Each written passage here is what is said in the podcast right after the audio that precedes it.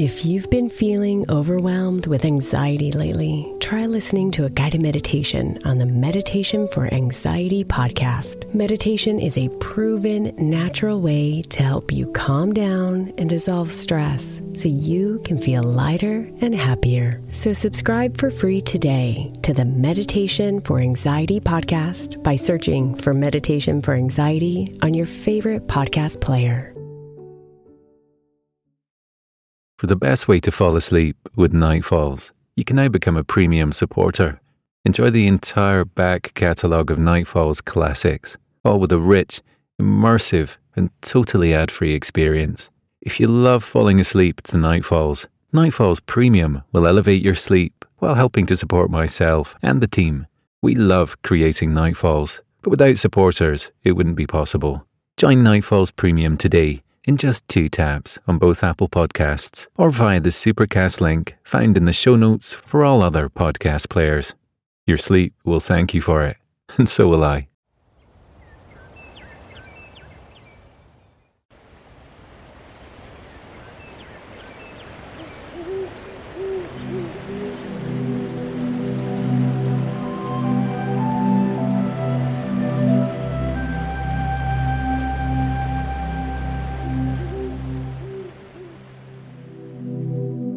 Hi, I'm Geoffrey, and welcome back to Night Falls. Join me around the campfire at the foot of these mystical falls for a podcast of bedtime stories designed to help you sleep. Each week, we'll begin with a brief meditation before settling into our story for the evening. And don't worry if you fall asleep before the end. I want you to drift off whenever you're ready. Are you enjoying your visits to Nightfalls? If you are enjoying my stories, please leave a review and let me know. Come, take a pew beside the fire and I'll tell you of the famous detective Sherlock Holmes. And the mystery he simply couldn't help but get wrapped up in his first few weeks of retirement. As the world's greatest detective tries to wind down and live life at a slower pace in his retirement, why don't we take a moment to wind down and relax too? Come to a comfortable position your head and neck dropping back into alignment, your limbs lengthening and loosening. Feel the muscles of your abdomen releasing, and your chest gently rising and falling to the tune of your breath. Inhaling, feel your lungs opening up as the fresh air flows into your body and drifts beyond your lungs to settle into the very core of your being. Exhaling, notice the stress and strain of another long day draining from your body. Inhaling deeply once more, feel the air flowing beyond your abdomen and sinking deeper still. Exhaling, sigh out in relief as you sink into relaxation. Sherlock Holmes has impeccable instincts, but good instincts are not born of intellect. They're a sense that's settled into your gut. Perhaps the detective's true gift is in listening to his body.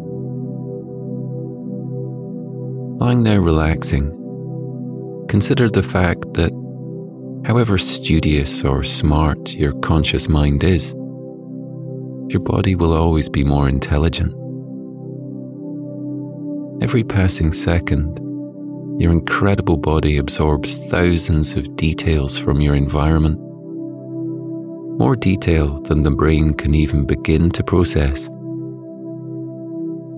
In listening to your body, in breathing deep, and paying attention to how you feel, you too can tap into that animal intuition that lies within us all. Drawing in a deep breath, feel the connection between your being and your body beginning to strengthen. Breathing out, release any negative beliefs you hold about your physical form, about the body that constantly gathers information to guide you, sustain you, and help you thrive.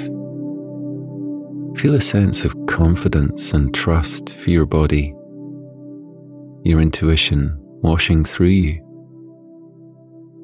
Now, if you're feeling relaxed, Sherlock's adventure can begin.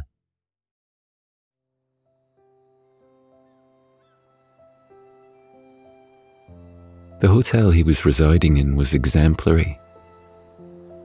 It had been recommended to him by his landlady, Mrs. Hudson, who had stayed here a few times. Yes, all was well, apart from that one thing. It was none of his business, not his concern at all. However, it was bothering him somewhat. A noise outside his door caused him to look away from the window. And there it was again the heavy tread of a shoe where there used to be a light step. That small sigh where once there'd been a happy song. And a solitary knock at the door had replaced the joyful double tap of previous days. Come in, Mrs. Pemberton, Sherlock called out to the landlady and owner of Inglewood View Hotel. Mrs. Pemberton came into the room carrying a breakfast tray. Sherlock noticed the tiredness in her eyes, one which had been present for days now. She placed the tray on the table and asked about his plans for the day. Her smile looked a little forced. He gave in to his curiosity and asked Mrs. Pemberton what was bothering her. She attempted to wave his concerns away, but he gently explained how talking about a problem often helped to provide a solution. And so, Mrs. Pemberton explained what was vexing her. It was her younger sister, Lizzie. She worked as an usherette at the local picture palace. The palace was a wonderful building, Mrs. Pemberton added with a wistful smile. And you felt like you were walking into another world, one full of magic and glamour. Mrs. Pemberton continued with her tale. Lizzie worked several shifts the first one starting just before noon. She had a break around 4 pm before starting another shift in the evening. Mrs. Pemberton thought her sister worked too hard, but Lizzie wouldn't listen to her concerns. The thing is, Mr. Holmes, she's a lot younger than me, and I've been more like a mum to her over the years than a sister. I need to make sure she eats well. So I insist she comes here between shifts. I make her an afternoon tea and we have a good catch up over sandwiches and cake. I always make gingerbread because Lizzie loves it so. It's an old family recipe. I make plenty, and she takes some with her to eat on the evening shifts. She stopped talking and fiddled with the edge of her sleeve. Sensing Mrs. Pemberton was attempting to gather her composure, Sherlock insisted she sit down. Once she was seated, he poured her a cup of tea and placed it into her hands. She gave him a grateful smile. Sherlock asked her to continue talking. She stopped eating, Mr. Holmes. Well, not completely. She does eat something, but she picks at it. And as for the gingerbread, she barely touches it. She doesn't take any with her. That has never happened before. She's lost her appetite, Mr. Holmes. And that can only mean one thing. Something is troubling her. And it's troubling you too, Sherlock observed. I assume you've asked her what's wrong. Mrs. Pemberton confirmed she had. But Lizzie claimed nothing was amiss. But Mrs. Pemberton knew her sister was lying because Lizzie wouldn't meet her eye when questioned. That was always a giveaway that the truth was being withheld, the landlady said. Sherlock agreed. Mrs. Pemberton put the cup down, stood up, and smoothed down her dress. She apologized for taking up his time over such a trivial family matter and said she better get on. She had a million and one things to do. Before Sherlock could say another word, she swiftly left his room, closing the door firmly behind her. Sherlock returned to the window and mulled over her words. Even though he'd only known Mrs. Pemberton a short while, her organised manner thoughtful ways and kind words had made a good impression on him. And this mystery about her sister intrigued him. But he'd retired from the detective business. He'd put it all behind him. His focus went to the view in front of him and the pier which took pride of place in the very centre of Inglewood Bay the picture palace where Lizzie worked was at the end of the pier. Perhaps he could take a stroll towards it, and if by some chance there was a film playing which caught his eye, he could go inside and watch it. And if Mrs. Pemberton's sister was there, it would only be polite to start up a conversation with her. There'd be no harm in that. No harm at all. Sherlock had planned to walk along the coastal path to the lighthouse today, but the thought of a mystery was much more appealing. He smiled to himself. It seemed the detective never truly retired. Leaving his rooms a short while later, Sherlock walked along the promenade. He tipped his hat in greeting to those residents who were already becoming familiar to him the smartly dressed retired major, with his flamboyant moustache and his formal salute of a greeting to everyone he passed.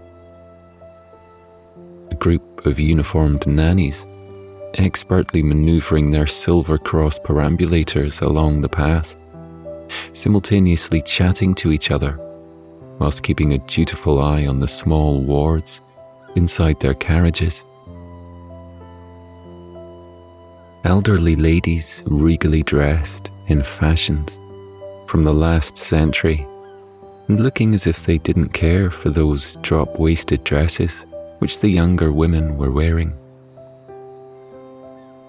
Sherlock sauntered along the pier, admiring the ornate iron railings and smooth floorboards beneath his feet, through which came glimpses of the swirling sea below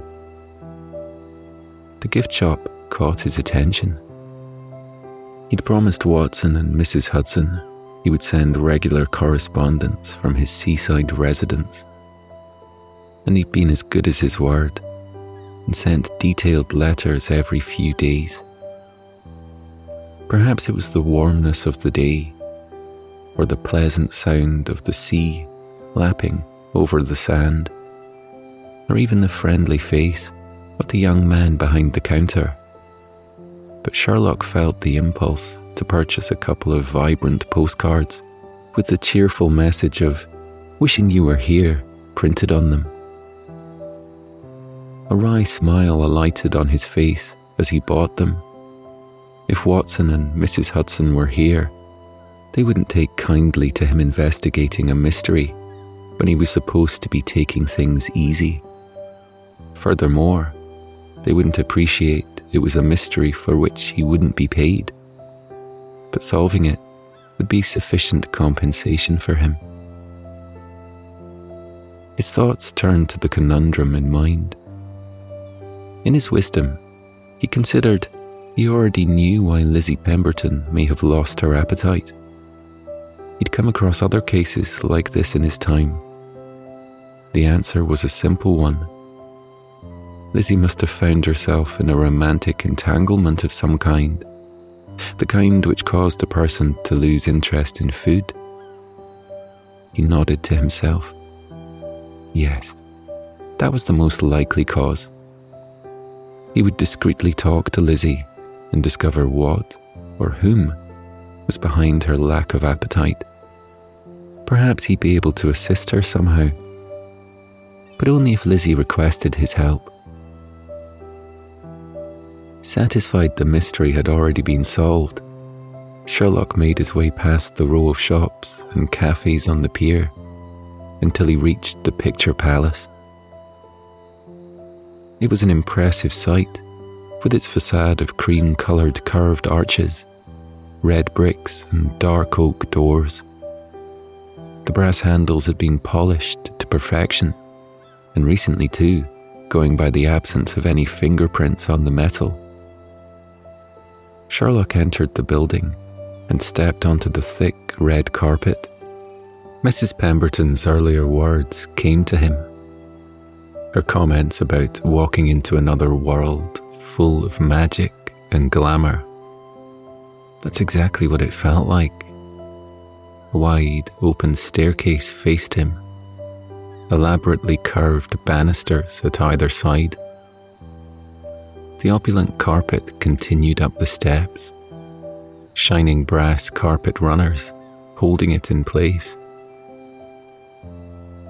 Large posters in gold frames gave the promise of future attractions which would delight and entertain any film enthusiast. Not having visited many picture palaces, Sherlock was unaware who some of the actors were, but he admired how they were dressed in such an eclectic mix of costumes. He paid for his ticket at the booth and was told about the films which were about to start, including the latest one from Charlie Chaplin. Ah, now there was a name he recognized. Who didn't know about the great comic genius?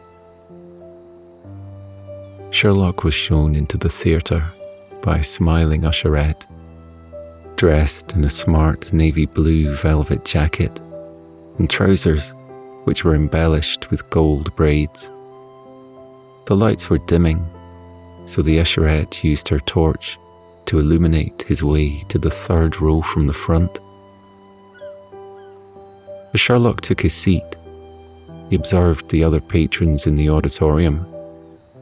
There were nine of them, all sitting in the rows ahead of him and at a respectful distance from each other.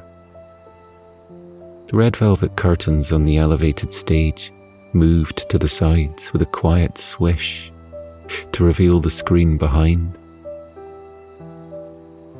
The moving of the curtains caused a slight breeze, and that breeze brought a faint aroma, something familiar towards Sherlock.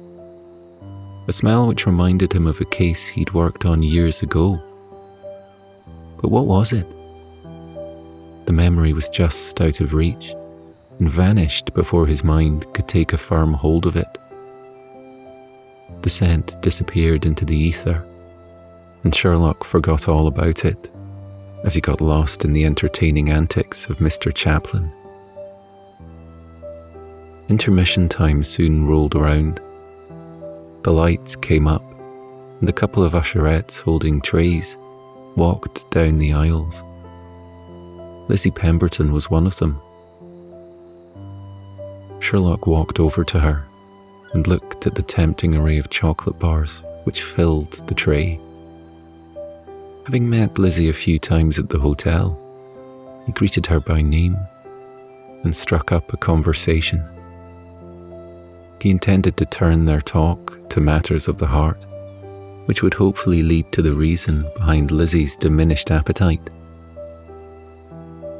Feeling confident, Sherlock expected her answers to confirm that, yes, she was involved with a new beau, and yes, the relationship had affected her appetite. But her answers didn't go that way.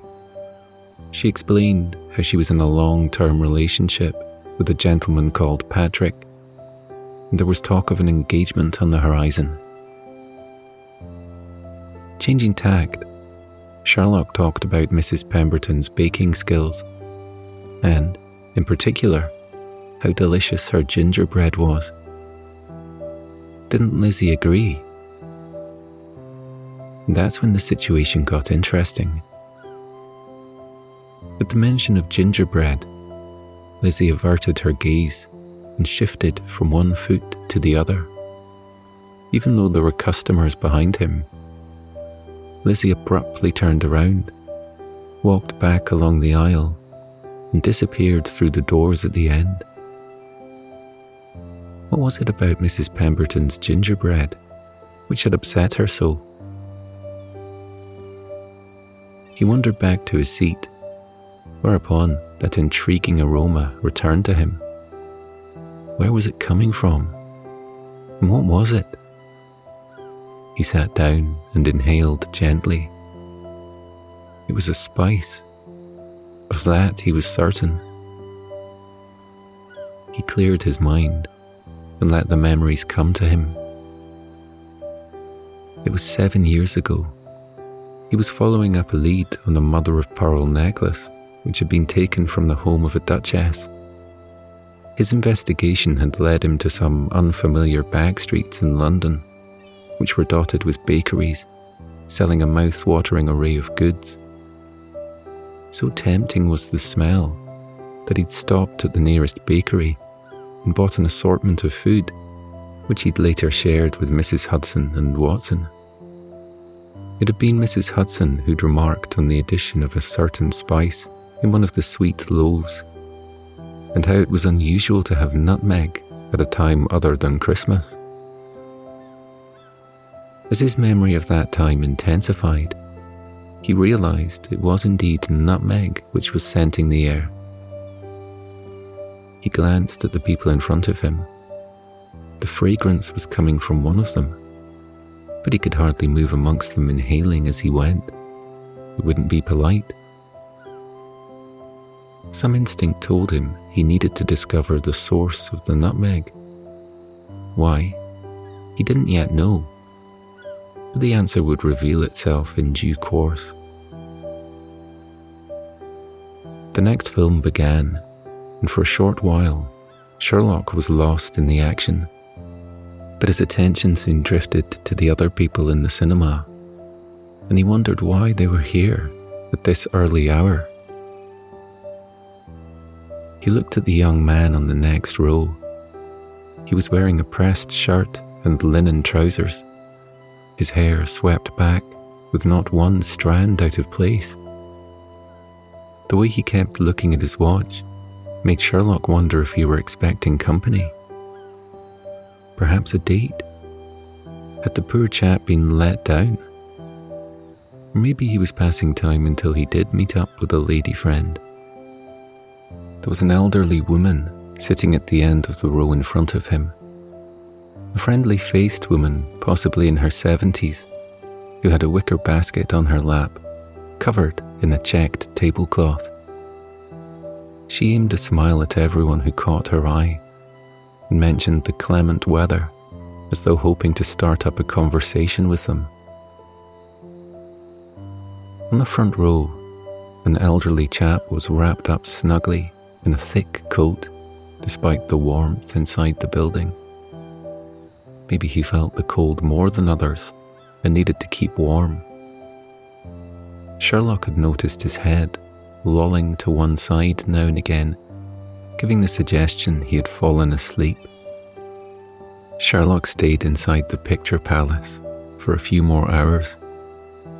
He was hoping to speak to Lizzie again before he left, but she was nowhere to be found. He returned to the hotel, feeling a little despondent.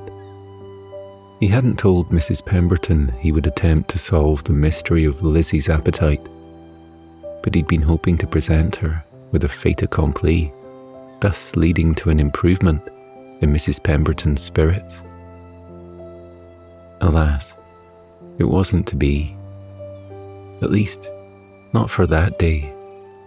But retirement or not, Sherlock Holmes did not give up easily. He would solve the mystery somehow. He headed to the dining room to place his order for his evening meal. He came upon an interesting scene.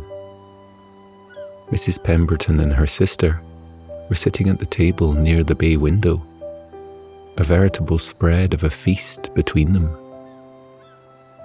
Despite the treats on offer, neither woman was eating.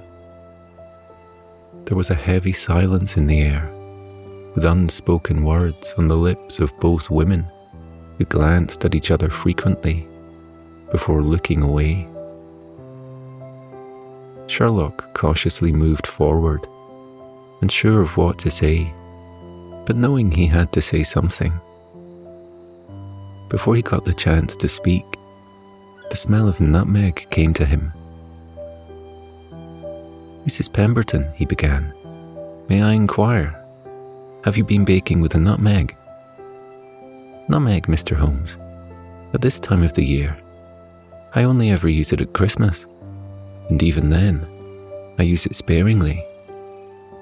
Why are you asking me about nutmeg? Lizzie was staring intently at the carpet, as though it was the most fascinating floor covering she'd ever seen. And then it all became clear to Sherlock. He told the sisters how he'd experienced the same smell of nutmeg in the cinema, and he now suspected it had come from the friendly faced woman who'd had a basket on her lap. He suspected it was filled with baked goods flavoured with the spice. At the mention of the woman with the basket, a slight blush came to Lizzie's cheeks, along with a small smile. She told Sherlock he was very observant and correct in his assumption about the nutmeg. Sherlock proceeded to say the woman must be a regular to the picture palace, as she knew the films well, even the newer ones, where she laughed before certain comedic sections reached a conclusion. Coupled with the fact she'd attempted to start conversations with other cinema goers, suggested to him that she was lonely. Right again, Mr. Holmes, Lizzie said. That's Mrs. Edwards. She recently moved to the area and hasn't made any friends yet. She loves the films, especially the funny ones. She's a lovely woman, and we all like her. And the nutmeg? Sherlock questioned. Does she bring you baked treats, which you're too polite to refuse? I suspect she makes gingerbread, which has the addition of nutmeg. And perhaps after eating some, you feel too guilty to partake of your sister's later torn between loyalty to your sister and your natural empathy for Mrs. Edwards, you felt unable to say anything to either woman. Lizzie nodded and explained how Mrs. Edwards' kindness extended to all members of staff at the Picture Palace and how no one could refuse her. And yes, that was why she was too full to eat the food which her sister later prepared. She pointed to her handbag and said she had some of the gingerbread inside because Mrs. Edwards made so much of it. Lizzie looked at her sister. I should have said something earlier, but I didn't want to upset you. I'm so sorry. Mrs. Pemberton's response was to place her hand over Lizzie's and say there was nothing to apologise for. She added they should invite Mrs. Edwards to their home the very next day, Sherlock left the two women to their reconciliation and walked up the stairs to his rooms. He gazed out to the tranquil sea and wondered what he would do with his day tomorrow. Still walk along the path to the lighthouse? Perhaps. But maybe the chance to solve another mystery would present itself. Maybe.